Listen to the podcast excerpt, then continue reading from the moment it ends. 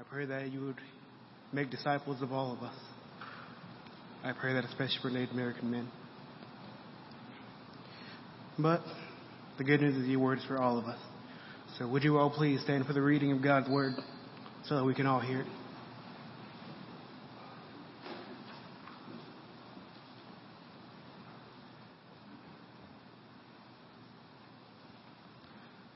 First Peter 5, 12 through 14. By Silvanus, a faithful brother as I regard him, I have written briefly to you, exhorting and declaring that this is the true grace of God. Stand firm in it. She who is at Babylon, who is likewise chosen, sends you greetings, and so does Mark, my son. Greet one another with the kiss of love.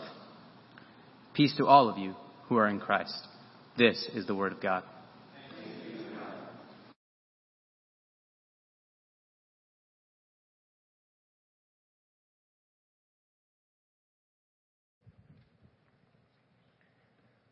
Morning again, church family.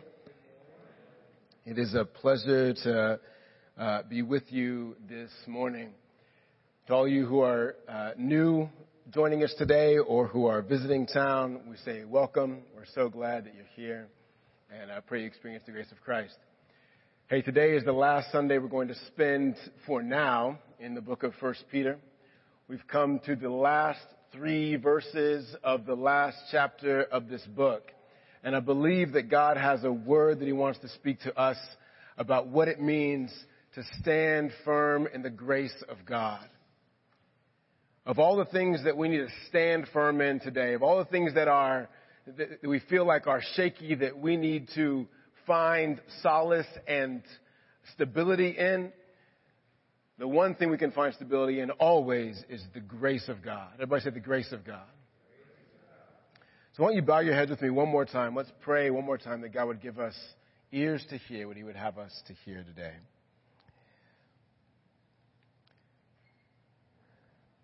Our Father, I thank you so much that you are a God who treats us so much better than we deserve. You are the God who has given us more than we could have asked for, and there's more still to come. And so we are a grateful people this morning. God, I pray you give us eyes to see more and more clearly the beauty of your grace. And give us ears to hear this morning the truth of your word, that the gospel might be even more beautiful to us at 12:30 than it was at 11. Give us your grace to hear and respond to your grace today. We pray this in Jesus' name. Amen. Well, in our passage today, we see Peter giving his closing remarks on a letter that I'm sure has been challenging to his readers. I'm sure it's probably been challenging to you as well. I know it's been challenging to me. In this letter, Peter has reminded his readers of their true identity, which is counter to their lived experience in their communities. He has called them up to the heights of salvation, and he has called them down to the depths of love. And now he is calling them to stand on the grace that motivates and empowers both. Peter bookends his letters by referring back to the beginning. At the end of May, when we first started this book, we looked at the first couple of verses in this letter. And there we found Peter calling out his audience and pronouncing a benediction upon them. And he called them uh, a phrase that we're going to come back to just for a second today. And that is the, the, the phrase elect exiles. Everybody say elect exiles. These people who are reading Peter's letter, hearing it recited, are chosen by God. They are elect but they are in many ways rejected by their communities. They are exiles. They are not at home at home. They will be home soon, but right now they are like Spider-Man, far from home. Even at home. Now, this is a similar experience that some folks have when they move to another city, and some of you have done that. Whether for school or for work or for missions, you leave home. You have numerous experiences that impact how you see yourself, how you see the world, how you see your home. And when you come back home, you find yourselves almost like aliens in your own household. You ever had that experience? Some of you might have that experience even in the same city. You go even to another corner of the city or, or you go on a retreat and, and you meet God. Whether that's in the face of someone who is vulnerable or whether that's in some experience in solitude and silence and you come back home and you're not the same. And this is a small depiction of what life is like for these Christians and I would say for all Christians. And what we can see, or sorry, we can see this experience in four words that Peter uses in our text. These four words are at Babylon. Everybody say at Babylon. And everybody say in Christ. Everybody say in Christ. You can see at Babylon in verse 13. She who is at Babylon. You see that? If you're in my class, I'd say put your finger on it. At Babylon. Thank you, Greg. When you see Babylon in your Bibles, you need to ask the question, which Babylon? Which Babylon? You see, Babylon was a real city and it was a real nation that took God's people into captivity. God used Babylon to execute his righteous judgment on his people for their idolatry. Babylon sent God's people into exile. It's an important connection. Babylon and exile. If you read the books of Jeremiah or Daniel, you'll find God's people in exile in Babylon. Everybody say at Babylon. So Babylon was a city, but Babylon in the Bible is also a type of city. It is a type of city. Babylon is used to describe any world power that is hostile to God and to God's people. We find that in the Dictionary of Biblical Imagery. Babylon is a type of city that is hostile to God or hostile to God's people. So when God's people are in a Babylon, they are living in exile. This is how Babylon is often used in the New Testament. If you go and read the book of Revelation, you'll see Babylon show up. Babylon. As opposed to the city of God. And this is how Peter uses the word here. The Babylon that he's talking about is likely Rome. Peter's writing from Rome.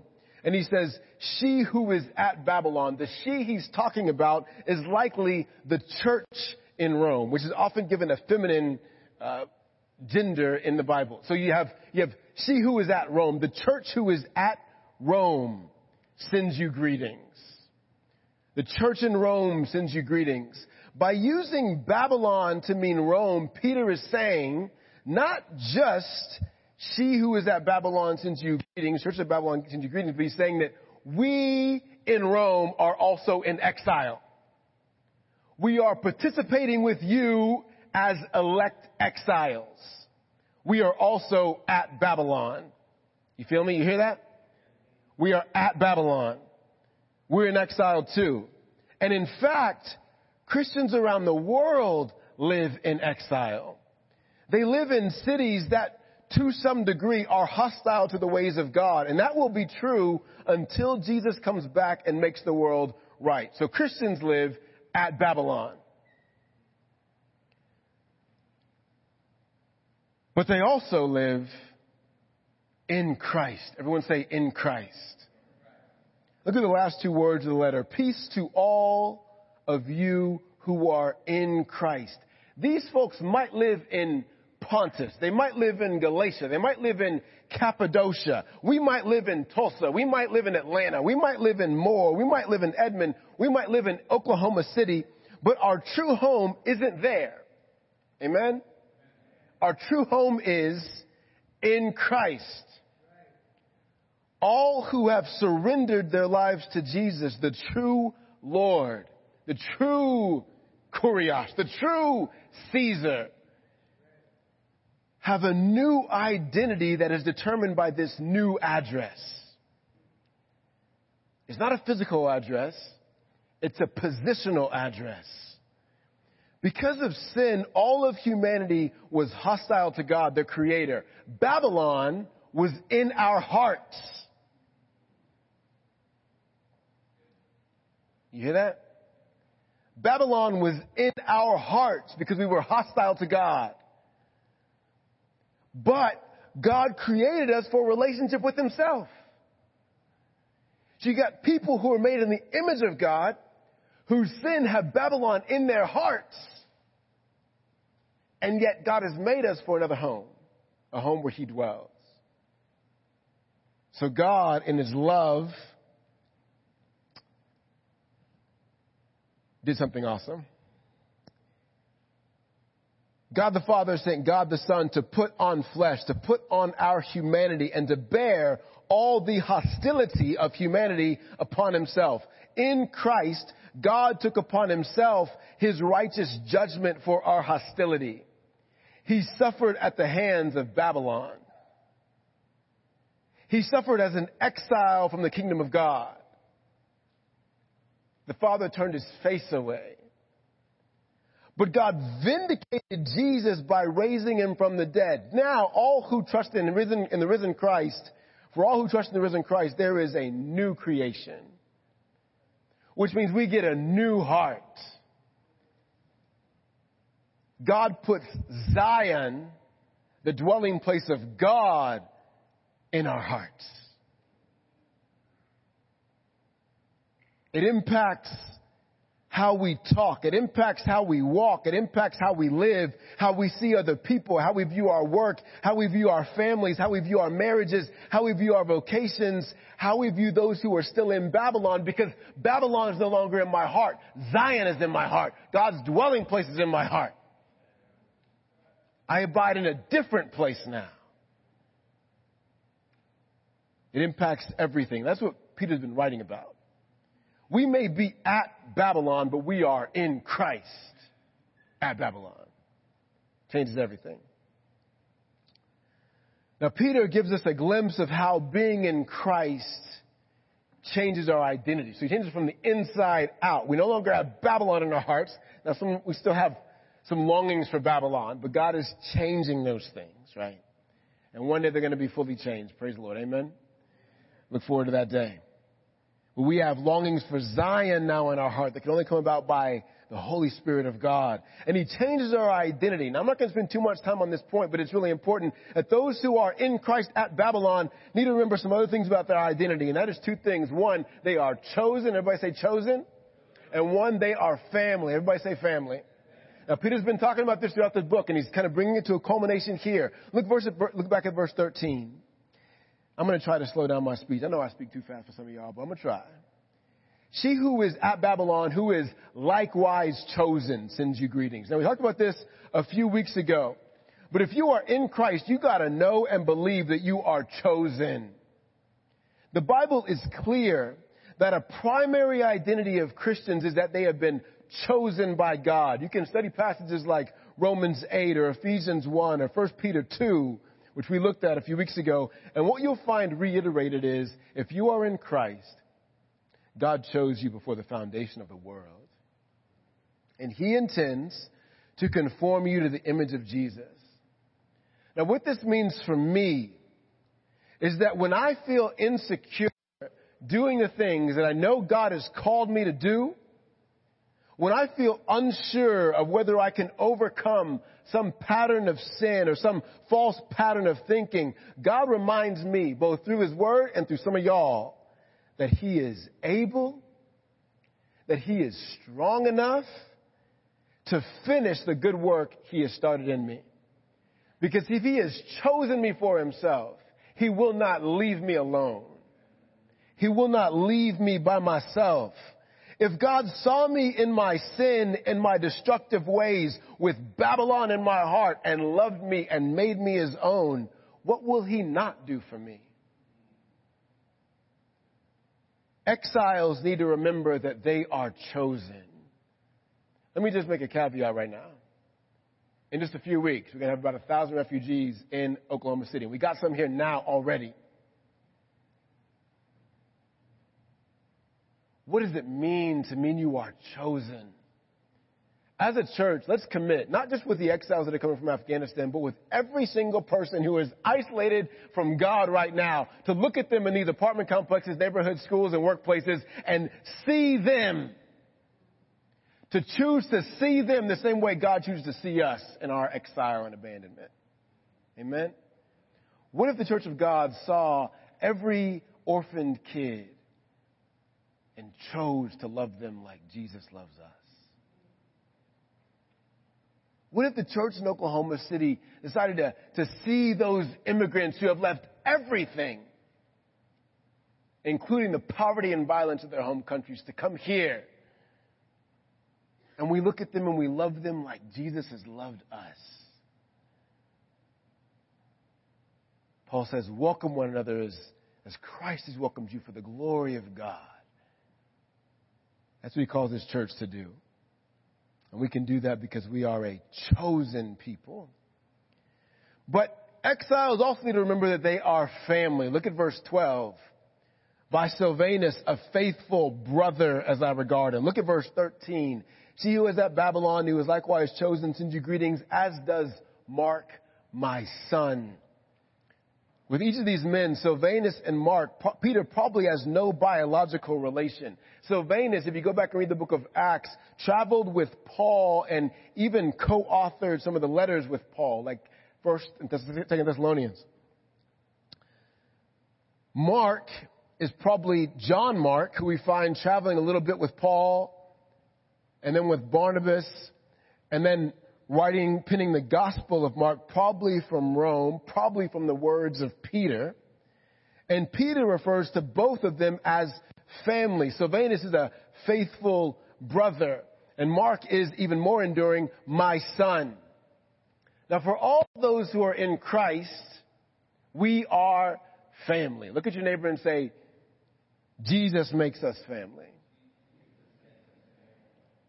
Now, this is really important for exiles,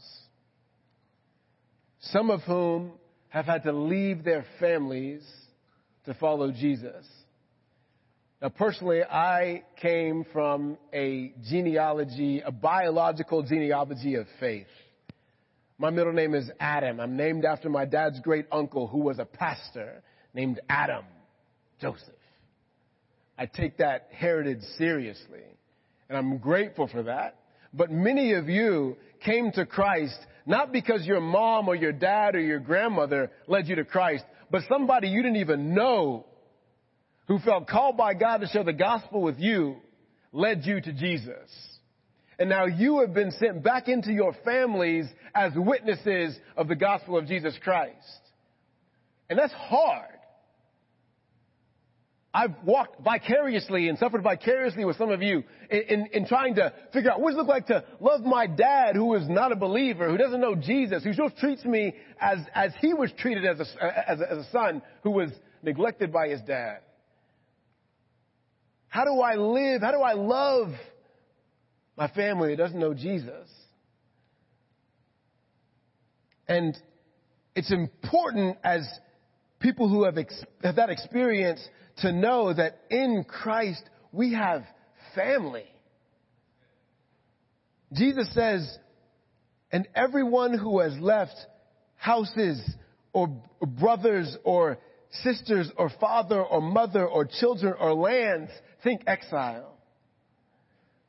For my name's sake, will receive a hundredfold and will inherit eternal life. Listen, if you've had to leave family to be the first link of Christ in your genealogy, God has not left you alone.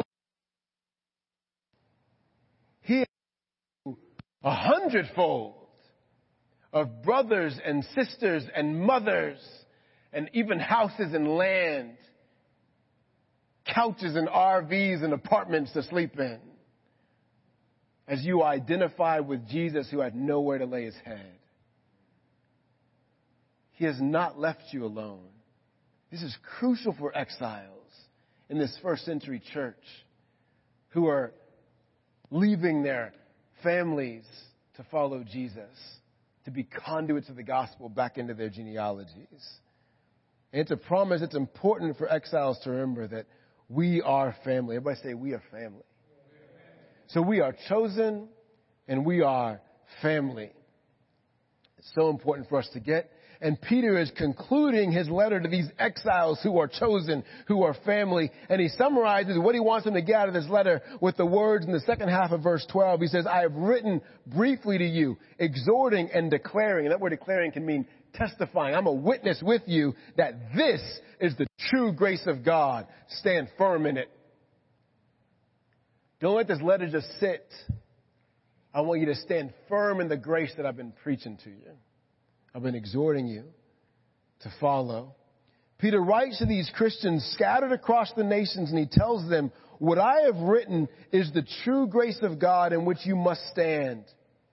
If these exiles are to reflect Christ in the Babylons they live in, they must stand firm in grace. In church, if we as exiles are going to reflect Christ in the Babylon that we live in, we must stand firm in grace. Everybody say stand firm in grace. Now, I want to take the rest of our time to look back at the grace that Peter has written about in this letter. We're going to trace the grace. And there are two graces that we're going to rehash. The first is the grace of glory, and the second is the grace of submission. So first, the grace of glory. Peter starts his letter. Look at this. Look at this a few months ago by encouraging his readers to stand in the grace of glory. Now, to reiterate this, I'm going to go back into chapter 1 of 1 Peter. I'm going to read a somewhat lengthy section from the beginning of this letter. If you have your Bibles or your smart devices, I encourage you to read along. But otherwise, you can just listen. I'm going to try and read with as much intonation as can be helpful as possible. 1 Peter chapter 1, verses 3 through 10 and verse 13. Peter writes this. He starts off writing to these exiles and he says, Blessed be the God and Father of our Lord Jesus Christ. That's an important thing to start off with.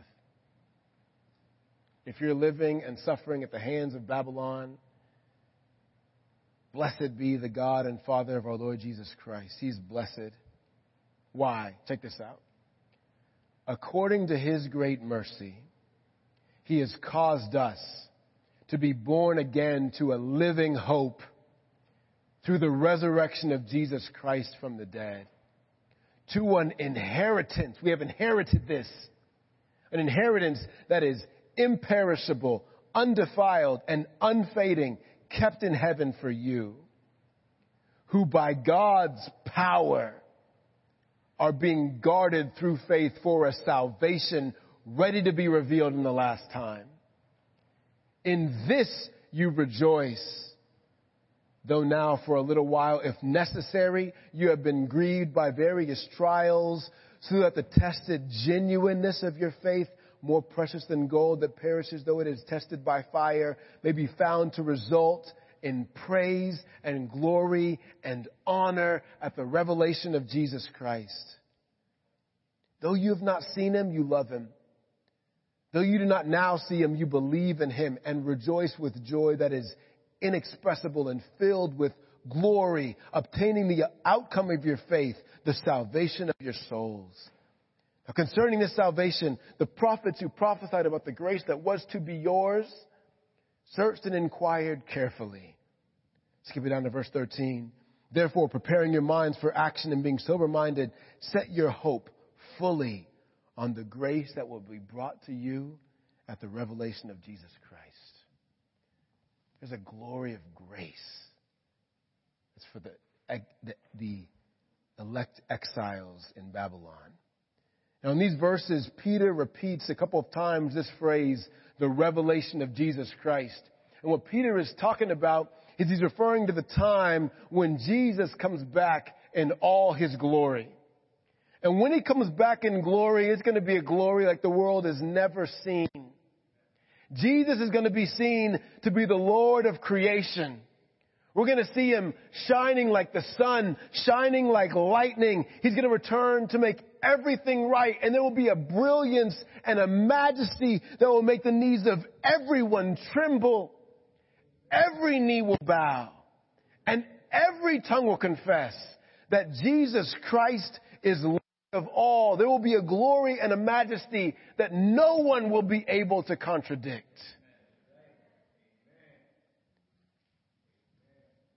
Alexander the Great can't contradict it. Hitler can't contradict it. Nothing can contradict the glory of Jesus Christ when he is revealed. And when that happens, Peter says, we will partake in his glory. Theologians refer to that participation in glory as glorification. It's the final aspect of our salvation. When you surrender to Christ, you were justified. You were made righteous before God by faith. You were adopted into the family of God, and the Holy Spirit began a work of sanctification, making you more like Jesus. But that work won't be finished until Jesus comes back. And when he comes back, all of creation will witness the revelation of Jesus Christ, but they will also witness what Romans 8, in Romans 8, Paul calls the revelation of the sons of God. All of God's children will be partakers in, in Christ's glory. They will take their place in the brilliance and majesty and reign of Jesus. They will reign with him in glory. Listen to how John puts this in 1 John chapter 3 verse 2. He says, "Beloved, we are God's children now, and what we will be has not yet appeared. But we know that when we when he appears, we shall be like him because we shall see him as he is." Paul tells us in Corinthians that we are transformed from one degree of glory to another as we just look at Jesus. And one day we're going to see Jesus face to face, which means we're going to be like him, fam. We're going to reflect the image of God to God. We will participate in and reflect his glory. C.S. Lewis in The Weight of Glory begins to describe this he says, it is a serious thing to live in a society of possible gods and goddesses to remember that the dullest, most uninteresting person you can talk to may one day be a creature which, if you saw it now, you would be strongly tempted to worship.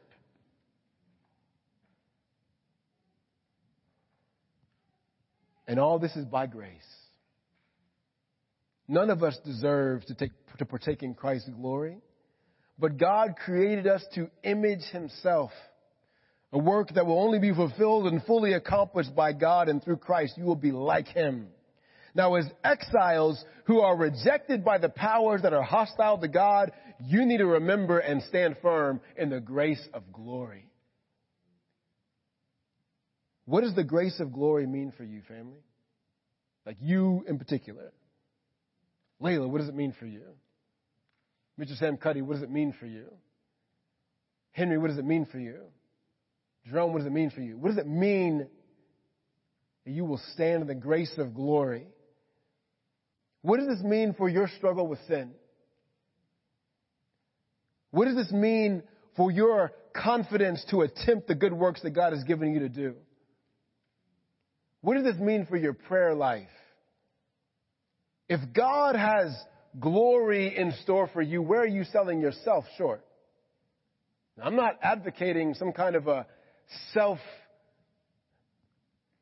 aggrandizement, but I am advocating a confidence in the truth of God's promise that who we are has not yet been revealed. But God is strong enough to accomplish great works through you. On another note, what does the grace of glory mean for how you treat other people in the body of Christ? What does this mean for people you struggled to get along with? What does this mean for unforgiveness you may be harboring in your heart? You are dealing with the to be glorified children of God. Let's tremble in our unforgiveness. Let's love like Christ has loved us. The Holy Spirit is inviting us to stand firm in the grace of glory. But another grace that he's calling us to is the grace of submission. Throughout this letter, we hear this refrain. That refrain is be subject. We see it in chapter 2, verse 13. Be subject for the Lord's sake to every human institution. We see it in chapter 2, verse 18. Slaves, be subject to your masters with all respect, not only to the good and gentle, but also to the unjust. We see it in 3 verse 1. Likewise, wives, be subject to your own husbands. We see it in 5 verse 5. Likewise, you who are younger, be subject to the elders. Now, each one of these commands needs nuance in our 21st century context. And I would encourage you, especially if this is the first day to be with us, to go back to those sermons we preached to, to get the nuance. But here is the exhortation that Peter gives to all believers. He says, be subject. Submit yourselves. Subordinate yourselves. Order yourselves beneath your neighbor. He says, stand firm in the grace of submission. Now, as I was studying 1 Peter chapter 2 verses 18 to 25 a couple of years ago, I came across this realization that was powerful to me. That when Peter says be subject, he is not making a declaration. He's not saying you are subject. He's stating an imperative. He's saying be subject which has certain implications. When Peter says, be subject, what he is saying is, in Christ, you are free. In Christ, you have the grace of glory. In Christ, it will be revealed that you are the sons of God by how you emanate and reflect the glory of Christ. That means you are free to order yourself under those who even treat you unjustly. You have a choice. You are a creature with volition. You can will this. And I really appreciate the words of John Howard Yoder and the politics of Jesus when he says, here we have a faith that assigns personal moral responsibility to those who held no legal or moral status in their culture. Remember, Peter is speaking to exiles. Those who everyone else say, you have no rights. You have no position. You have no decision. You have no volition. And Peter is saying, yes, you do. In Christ, you have power. And I want you to use that power to come under those who are over you. If you are a slave, I want you to choose to serve out of your freedom in Christ. If the world sees you as subordinate, I want you to subordinate yourself under those who might treat you unjustly. And Peter says this is a gracious thing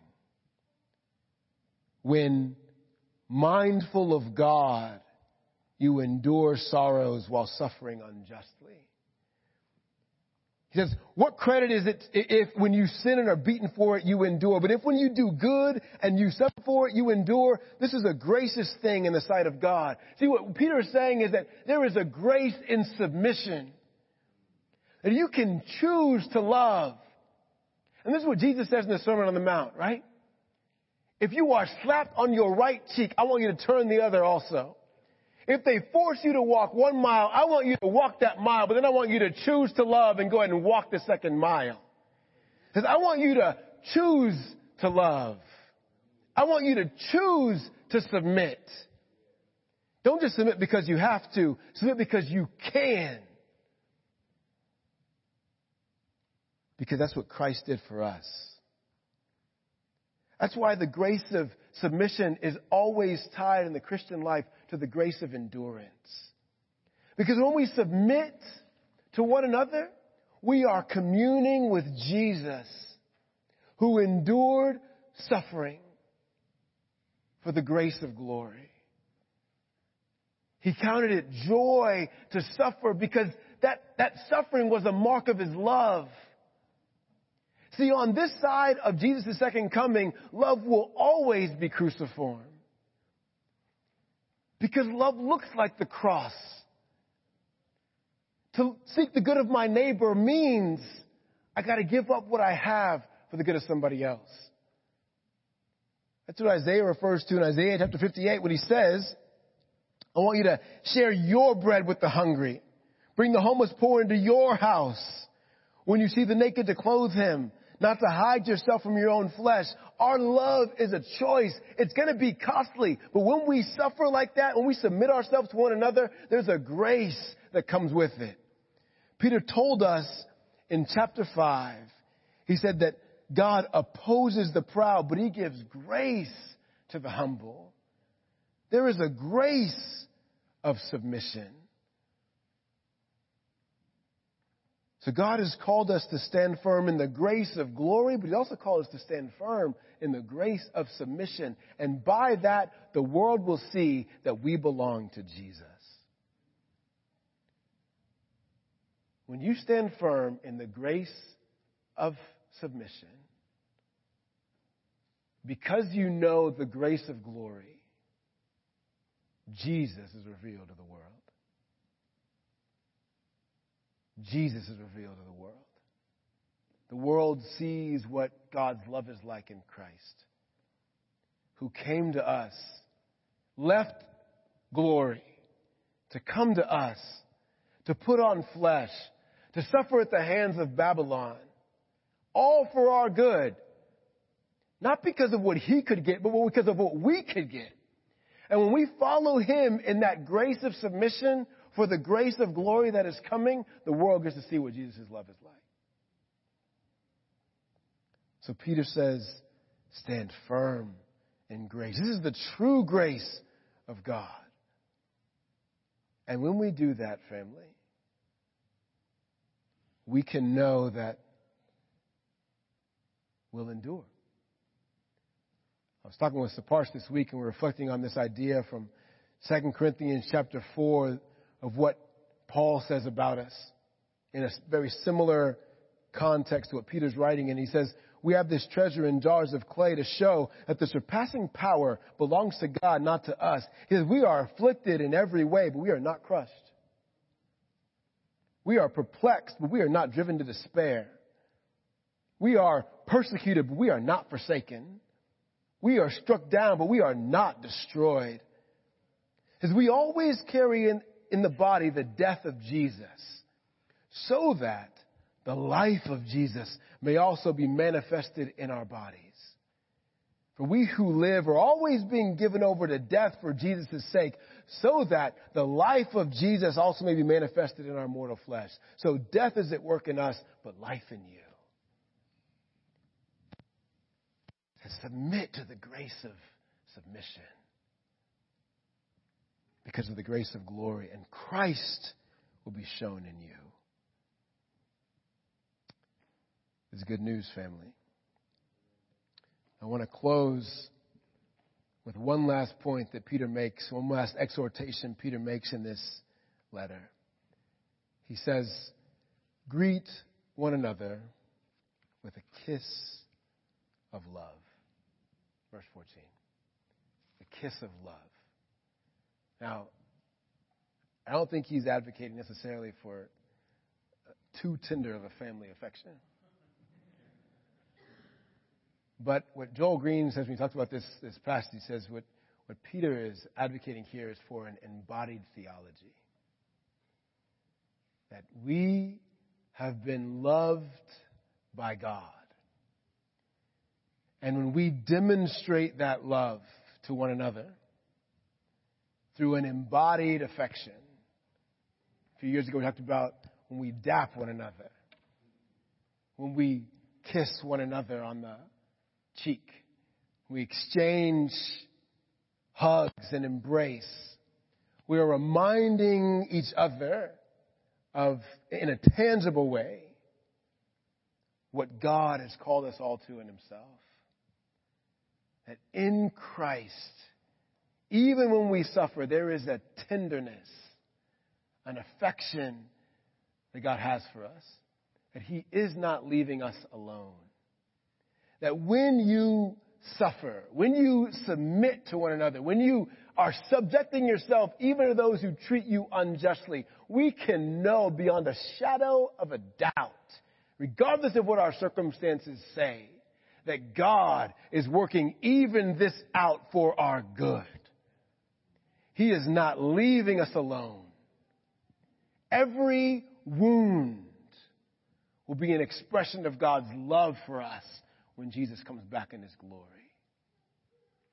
Just like when Thomas saw the nail marks and the spear mark in Jesus' side, he saw it not just as a mark of Roman oppression, he saw it as a mark of the grace of God. That in our wounds are the kisses of grace. Jesus is going to come back. He's going to wipe away every single tear from our eyes. And we will see from the position of eternity what every wound was for. We may not be able to explain it today, but we can stand firm knowing that God has surrounded us with His grace. And nothing, nothing can change that. Nothing can take that away. So, as a body of Christ, when we greet one another, when we welcome one another, when we greet one another with a kiss of love, we're reminding each other of Jesus' affection for us. He hasn't left you lonely, family. If we can learn one thing from 1 Peter, as elect exiles, we can know that we are made family, made chosen by His grace, even in Babylon. Amen? Why don't you bow your heads with me? Let's pray. Our Father, we thank you for the gift of your word. I pray for my friends and for myself. Lord, when trouble comes, which it, it comes often, that it won't last always, but that there is grace even in our suffering. There is grace for exiles. There is home to be found in Christ and in the family of God. So I pray for my friends, some who are suffering really deep, difficult things right now, that you would embrace them with a kiss of love. You would show them that you are near to them, that Jesus has not left them. Remind them of glory. And God, for those who are not suffering now, maybe who are experiencing ecstatic joy at what you're doing in their lives, may we comfort one another, Lord, with with that joy. Be glorified in our body, and I pray, Lord, you would help us to stand in your grace. We love you in Jesus' name. Amen.